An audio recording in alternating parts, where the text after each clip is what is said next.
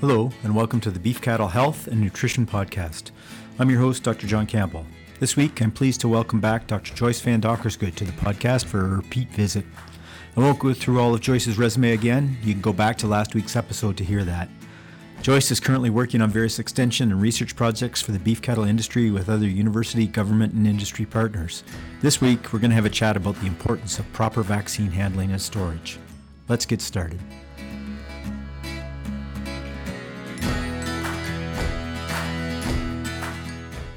Hi, Joyce. Welcome back to the podcast. It's great to have you here again. It's great to be here, John. Thanks. Well, today our topic's about uh, vaccine handling or storage of vaccines and all the issues around that. So why do we need to worry about vaccine handling? Why is it important? Well, you know, I'm Dutch, so obviously I don't want to waste money. Um, so I want to make sure whatever vaccine I'm using will work.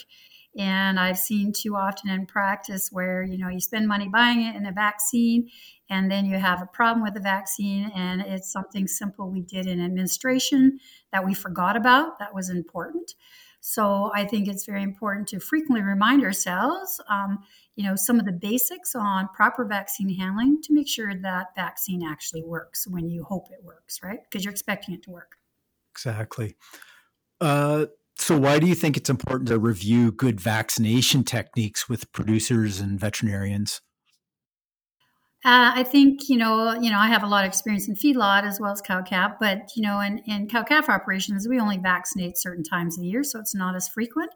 But, you know, I've seen in feedlots where, you know, we're working cattle every day and vaccinating, that if you don't constantly reinforce basic vaccine practices, people are get busy, they're tired, they're in a hurry, and then you overlook things. And and so, you know, one thing I always did, particularly in my feed yards, was constantly reminding people, we did audits. I did processing audits to, you know, go in the barn with myself or some of the other veterinarians that worked with me, and we would watch the guys vaccinate. And it's amazing, you know, you can you can educate, like Doctor Radice taught taught me, you know, sometimes you have to tell somebody something ten times before it sticks. But, you know, it's just, it's so simple to forget little things that are so important because these vaccines are perishable. And little things can make a difference whether that vaccine is going to work or not, or whether you're going to have an outbreak or not. So I think we constantly need to remind ourselves. Plus, we get new vaccines on the market. Not every vaccine's label and how we use it is the same. So I think it's important, you know, we read our vaccine labels, even though they're terrible small print. We can't see it half the time, but try to read them, so that we understand how that particular vaccine is supposed to be administered to improve the success uh, of that vaccine. Exactly. And and it's easy to make assumptions that everybody knows how to how to administer a vaccine, but that's not always the case. Sometimes we get new staff and and people helping us that that maybe don't know how to do it properly and, and they need some training. Let's focus on producers first. Uh, in your experience in beef practice, what were sort of the most common reasons for vaccine failure resulting in disease outbreaks in either beef cow-calf herds or feedlots that you worked with? So in the disease outbreaks, you know, that I, I did with Doctor Ganson, you know, in Saskatoon when I was there, you know, I B R outbreaks we saw sometimes. Usually with that, it was that the the cow herd had not been annually revaccinated. So then they brought in some new, you know, replacement heifers that were carrying the I B R virus. And then because the herd hadn't been annually revaccinated, it resulted actually in an abortion storm in the third trimester, which is terrible to have that. And uh, so that's what I saw with I B R, you know, not annually revaccinating, um, because vaccines don't last a lifetime, right? So that was one thing. Uh, with B V D virus, we saw quite a few outbreaks with a lot of persistently infected calves born, and that went to timing of the vaccines. You know, sometimes we just don't work cattle before breeding, but as you know, John, that, you know, our highest risk of creating these persistently infected calves that are born with a virus and shed it their entire life is if we don't vaccinate that replacement heifer or that cow before the bulls go in, because we need to have them immune, um, you know, especially during that forty to one hundred twenty days of pregnancy when we have these P I calves, but also to prevent, you know, early embryonic death loss, abortions, and these dummy calves that are born. So, you know, timing for certain vaccines is very, very important. Yes, B V D virus, if it gets into a herd at the wrong time, can be pretty devastating. Uh, that forty to one hundred twenty day window is uh, often what we use to sort of say that's when the virus can infect the fetus and cause that persistent infection. And then those calves are infected for life and are spreading that virus around everywhere they go, little walking, talking virus factories. Um, so yeah, timing's pretty important as well. And, and then administering it properly too. So we've seen failures where, where people left the vaccine out, while a modified live vaccine out mixed while they went for lunch or or took a break or something happened, and then they came back and vaccinated the rest of the herd. And and obviously that live vaccine wasn't working anymore because it had been left out at in the heat or at, at uh, cold temperatures or something like that for a while after it had been mixed and wasn't effective anymore. Okay, I was at a branding uh, within the last year, and, and just like you were saying, John, you know, our I B R vaccines, you know, if you buy the, the fifty dose, which is one hundred mil, if you're using a fifty cc repeater syringe, you're only going to use half the bottle, right? And I was doing some video there for some of our vaccine video um, handling videos. And there, you know, they filled a syringe, but then they left the bottle sitting on the back of the truck, the pickup box, right? In the full sun, in the heat, you know, it wasn't put back in the cooler box. So, so things like that, you know, I'm thinking, well, the, the other, you know, fifty calves or twenty-five calves are getting vaccinated. That vaccine's useless because the sun broke it down and it was in the heat.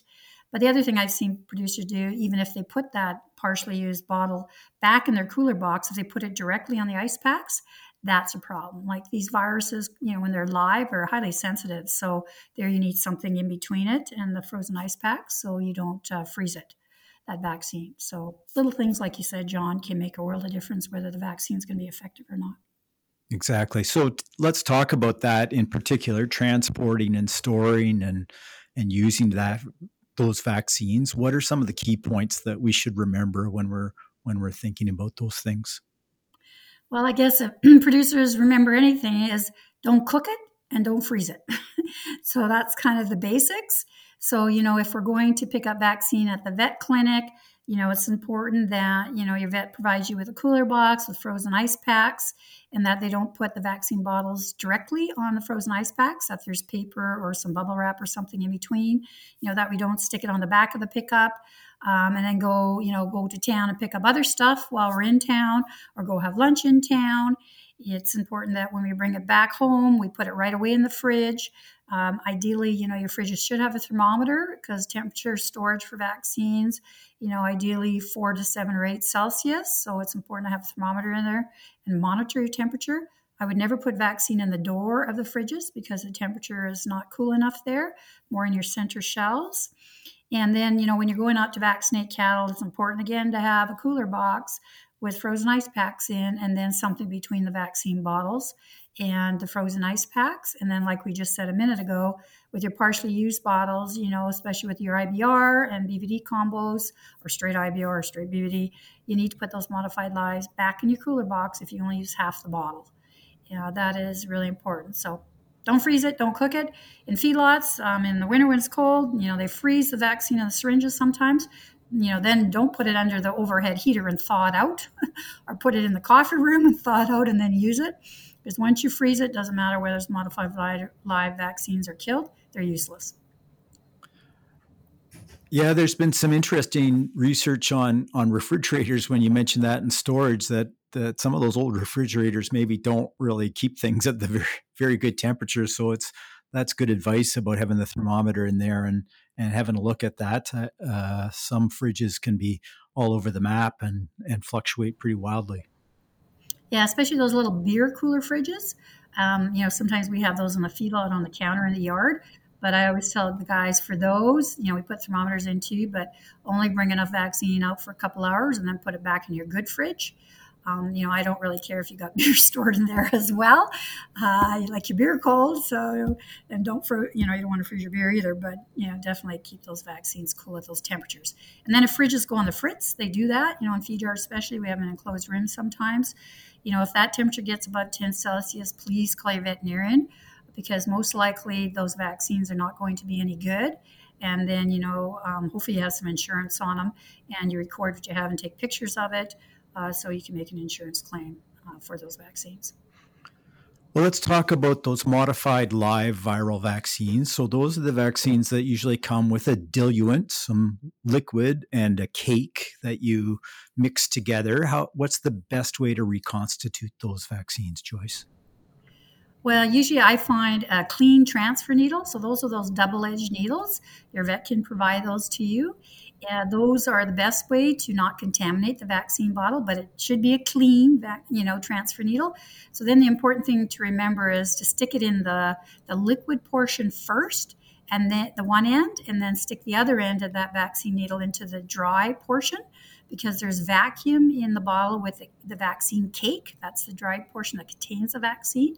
And then it'll draw the fluid into that second bottle with the vaccine, and then you can gently swirl it to reconstitute it. Sometimes, you know, we don't have good pressure, or we did it backwards and put the vaccine needle first in the powder cake, and then you lose all the pressure.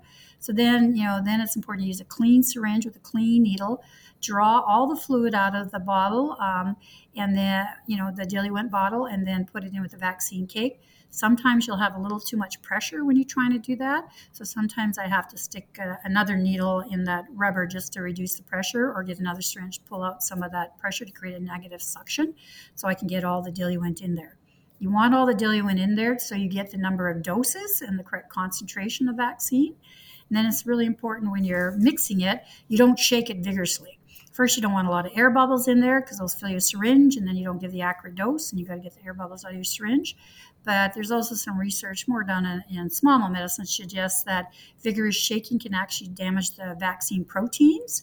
Uh, so gentle swirling with your wrist uh, to reconstitute it's important.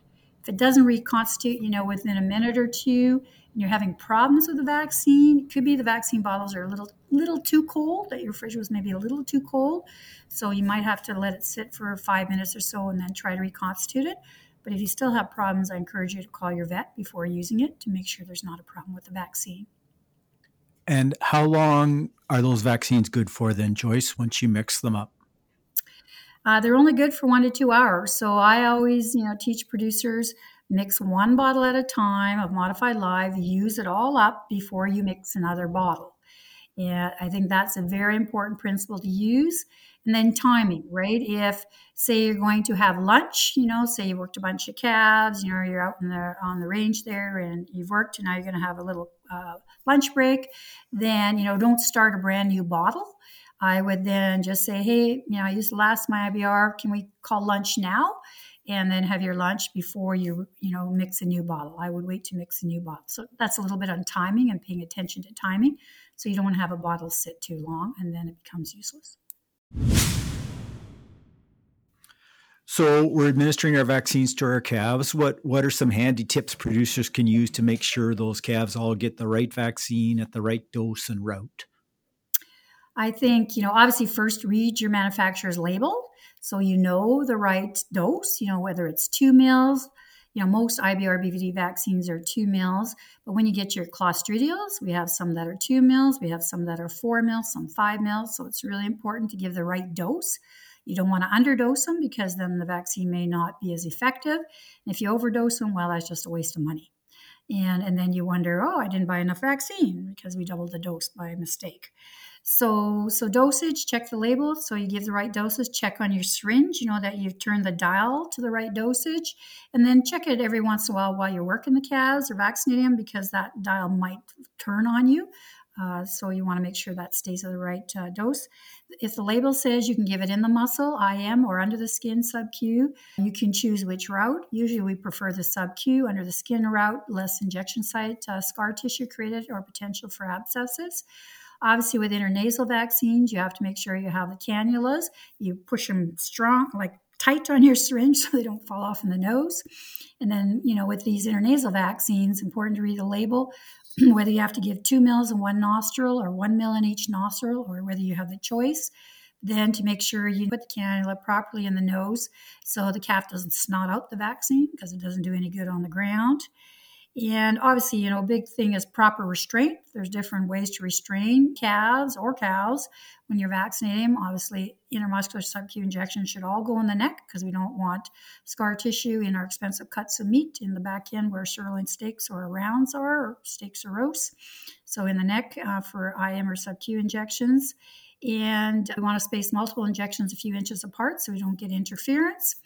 And um, you know, another thing on a ranch, if you're, you know, you haven't got them in a calf table, it's important your vaccine syringes are labeled, so cross-contaminate syringes.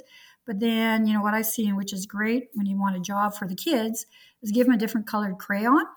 So the I B R vaccine is red crayon. You know, the Clostridial is an orange crayon. Well, that's too close a color. Maybe do a blue crayon or something that'll show up depending on the color of your cattle's hide. But then you can see that the calves, for example, got all the different colors to ensure they got all the vaccines. Because obviously when you have four or six calves on the ground at once and people are running around to give the different vaccines, we don't want to miss giving a vaccine to, to certain animals. And so using colored crayons or, or spray cans is a really good way to make sure you don't forget to give a vaccine. So vaccines can be expensive. What are some things producers can do to sort of reduce the wastage of the vaccines they're using? Well, I think probably the first thing is to, to estimate how many animals in different age groups you're going to vaccinate with each vaccine. And then when you call your vet to put your order in for your vaccines, is to make sure you order different dosage vials. Like we tend to have where you can get one hundred mils or fifty dose vials, but also with most vaccines like the I B R, B V D types, we can also get some ten dose vials or twenty mils. So so you don't have wastage, because remember, these modified lives, you have to dispose of it after two hours. So if you also have some ten dose, then you don't end up opening a whole new bottle of one hundred mils and only using ten doses and then having to throw the rest forty doses away because you vaccinate all the cattle now and you don't need more vaccine because you can't put it in the fridge and use it later. So I would buy multi-dose vials. The other important thing is when you buy stuff, like first look what's in your fridge and whether you have any leftover vaccine and is it expired. Obviously, if it expired, you know, talk to your vet, but you need to dispose of it. I wouldn't use vaccines past their expiry date. Um, and then when you buy a new vaccine and bring it home, put the vaccine with the better dating, the longer dating behind any existing vaccine. So you use the older vaccine first to reduce the amount of vaccine you have to throw out because it's expired. And then obviously, like we talked earlier, make sure, you know, when you're reconstituting your vaccines, you put all the diluent in for your modified lives so you get the proper dose per vial. And obviously make sure your syringes are set so you're not double dosing uh, vaccine and wasting it. You know, and then obviously with weather, you can't control weather, but we don't want to leave it in the sunlight. We don't want to freeze it because then we have to throw it out. So trying to manage temperature of these vaccines so you don't have to throw away either too hot vaccine or frozen vaccine or vaccine sitting in the sunlight too long. So part of this process is using needles and multi-dose syringes. How do we deal with those? Uh, disposal of the needles and cleaning of the syringes, what sort of things should producers do in that case? Yeah, so with, you know, needles, whether you buy them in the box of one hundred or you buy the more stainless steel, more expensive stainless steel ones, those can be used longer. But with the disposal needles, we suggest recommendations are five to ten head. And um, you could buy these um, sharps containers from your vet, or or you can just have an old Javex bleach bottle and put a felt on and write sharps. And then after you've used your needle or it's become bent or burred or dull, then throw it in your little sharps container. And then once that's full, you can seal it. If you have an incinerator on farm, typically you can incinerate it on farm. Uh, those used needles, just beware when you clean out your incinerator if you throw that in the field. I know I did that at my, my folks' place, and then my dad got a few flat tires. So all those needles don't always uh, melt, so just be aware of that. Um, some of the county dumps will take them as biomedical waste. You would just have to check with your, um, your uh, county dump if they would take them. Then syringes, it's really important to clean them at the end of the day. Please don't leave them in the sink. Um, inside the barrel syringes, only use hot water. And it should be potable water, like drinkable water, uh, because we don't want a lot of bacteria and stuff floating in there and contaminating the inside of the syringes. We do not want disinfectant or soap inside the barrel of the syringe or rubbing alcohol or anything, because no matter how good you rinse that, you may leave residue that can affect the effectiveness of particularly modified live vaccines. And then, like we said, it's important to label your syringes with a different vaccine. So Clostridials have a different syringe, and you always use that uh, gun for, for Clostridials, because Clostridials tend to leave a little residue, no matter how good you scrub inside the barrel. And some of that residue might inactivate a modified live uh, vaccine gun. So that's why it's important to label. And then in the old days, those little O-rings or rubber rings get a little brittle sometimes if you use your syringe for a while. So people used to put mineral oil Around that, we don't recommend you put anything inside the barrel because, again, it can interfere with the vaccine potentially. So your vet can sell you little bags of O-rings. So if that rubber uh, gets a little brittle, then you can just throw it away and put a little new O-ring on. So in summary, cleaning syringes, use clean hot water, uh, potable water inside the barrels. Um, make sure you don't put any mineral oil or anything else inside after, and then store them in a, a clean, dust-free area. Some people suggest putting them in a Ziploc bag and putting them in the fridge to prevent mold growth. I mean, I've just used them in a clean Tupperware container with a lid just to keep the dust out. And uh, and then obviously if you have a draw syringe, which are the ones like for clostridials where we hang around our shoulder and we have a hose, it's important to clean that hose as well. So if you have a double sink, you know, you can fill the one sink with clean hot water and then um, squirt the, the dirty stuff in the other sink. Don't squirt it back in the same sink with the, the clean water because you just contaminate the water and then you're not cleaning the syringe properly. So, um, yeah, it's very important to have your syringes cleaned and then dry. And uh, ideally with fifty cc syringes, you should take them apart to clean them. So I encourage you to watch the videos we have. We have some good videos on how to properly clean syringes of all types. Right. And we'll link to all those videos in the show notes. One thing we didn't touch on uh, when we're administering those vaccines, we should never uh, take a vaccine needle that's been in an animal to draw out more vaccine out of the bottle, correct? Yes, because the hide is dirty, and so you're going to get bacteria just from injecting through the hide of an animal, or even in the nose. And but obviously you can't put the cannula inside a bottle. But we do always say put a new needle on every time you go into a vaccine bottle because you don't want to contaminate it. If you start seeing little floaties in your vaccine bottle, that means you've contaminated it. So let's talk a little bit about record keeping, and, and I know that's not the favorite subject of many producers, but why is it important to have documented vaccine protocols and more particularly the vaccine records, which vaccines you used in which animals?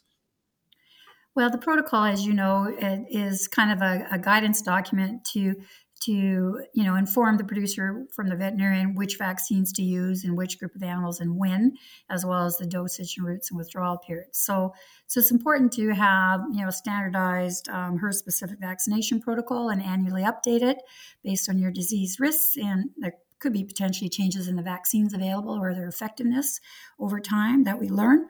So important to know so everybody, you know, is on the same page and what vaccines to use and when. And then the records obviously tell us what we've actually done. And that's really important because if, if we're going to have a disease problem, then everybody's memory is different. And and then you forget things. And at least if you have a record, you can go back and see, okay, this is what I did and what I didn't do.